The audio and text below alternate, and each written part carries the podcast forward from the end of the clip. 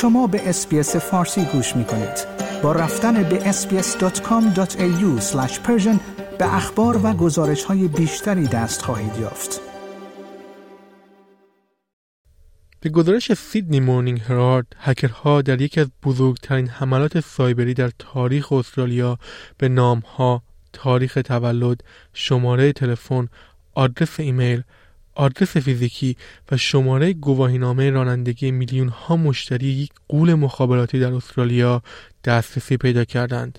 منابع معتبری که مجاز به صحبت علنی نیستند گفتند که تاکنون 9 میلیون مشتری تحت تأثیر قرار گرفتند.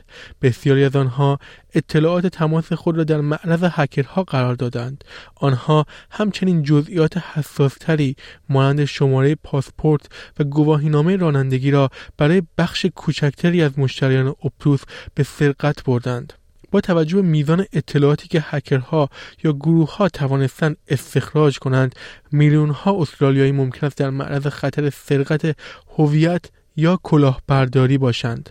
کلی بایر روزمارین مدیر اجرایی اپتوس از بیان اینکه چه کسی پشت این حمله بود چگونه اجرا شد یا چند حساب کاربری به خطر افتاد خودداری کرد. چرا که به گفته او تحقیقات در حال انجام است.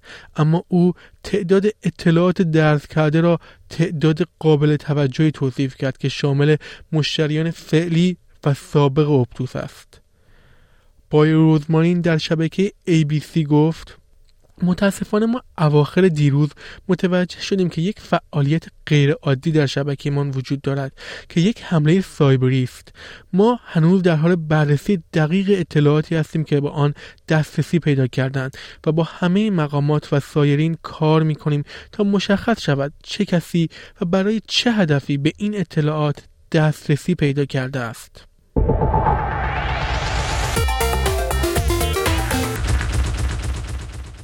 به گزارش news.com ساعتی پس از فوران آتشفشانی زیر آب در نزدیکی استرالیا یک جزیره جدیدی در وسط اقیانوس مشاهده شد.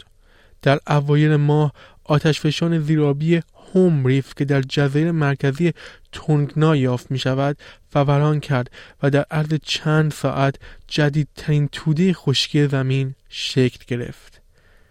گدازه های آتششان توسط آب اقیانوس خنک شد و جزیره را تشکیل داد که با ادامه جریان گدازه ها در طی چند روز بزرگتر و بزرگتر شد. در تاریخ 14 سپتامبر دانشمندان خدمات زمینشناسی تونگا اعلام کردند که این جزیره حدود چهار هزار متر مربع مساحت دارد و ارتفاع آن از سطح دریا ده متر است. اما تنها شش روز بعد در روز 20 سپتامبر سطح این جزیره به 24 هزار متر مربع افزایش یافت طبق گفته رصدخانه زمین ناسا این جزیره کوچک ممکن است برای ماندن در اینجا نباشد آنها در بیانیه اعلام کردند جزایری که توسط آتش های زیردریایی ایجاد می شود اغلب عمر کوتاهی دارند اگرچه گاهی اوقات برای سالها باقی می مانند.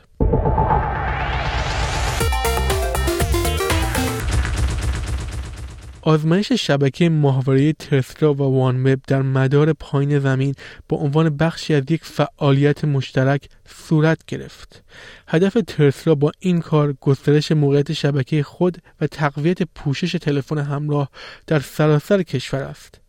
بر اساس گزارش Tech Business News شرکت مخابراتی استرالیا می‌خواهد ارتباطات را برای دورترین مشتریان خود تقویت کند و این دو شرکت نامه را به عنوان مرحله برای رسیدن به یک توافق تجاری امضا کردند نیک کانتینکاس مدیر گروه Telstra برای شبکه ها و فناوری های اطلاعات می‌گوید Telstra از همکاری با OneWeb برای کشف راه های جدید برای ارائه اتصال دیجیتال با کیفیت بالا و مداوم در سراسر کشور به ویژه در مناطق دور افتاده هیجان زاده است.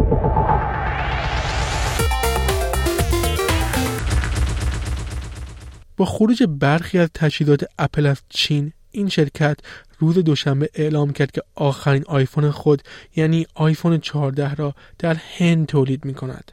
به گزارش رویترز این شرکت آیفون 14 را در رویدادی در اوایل ماه جاری معرفی کرد و برخلاف قبل در آنجا تمرکز آن بر ارتقای ایمنی به جای مشخصات فنی جدید و پرزرق و برق آیفون بود اپل در بیانیه‌ای در این رابطه اعلام کرد نوع جدید آیفون 14 فناوری های جدید و قابلیت ایمنی مهمی را معرفی می کند. ما از تولید آیفون 14 در هند هیجان زده هستیم.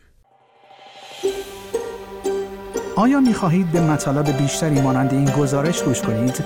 به ما از طریق اپل پادکست، گوگل پادکست، Spotify یا هر جای دیگری که پادکست های خود را از آن می گیرید گوش کنید.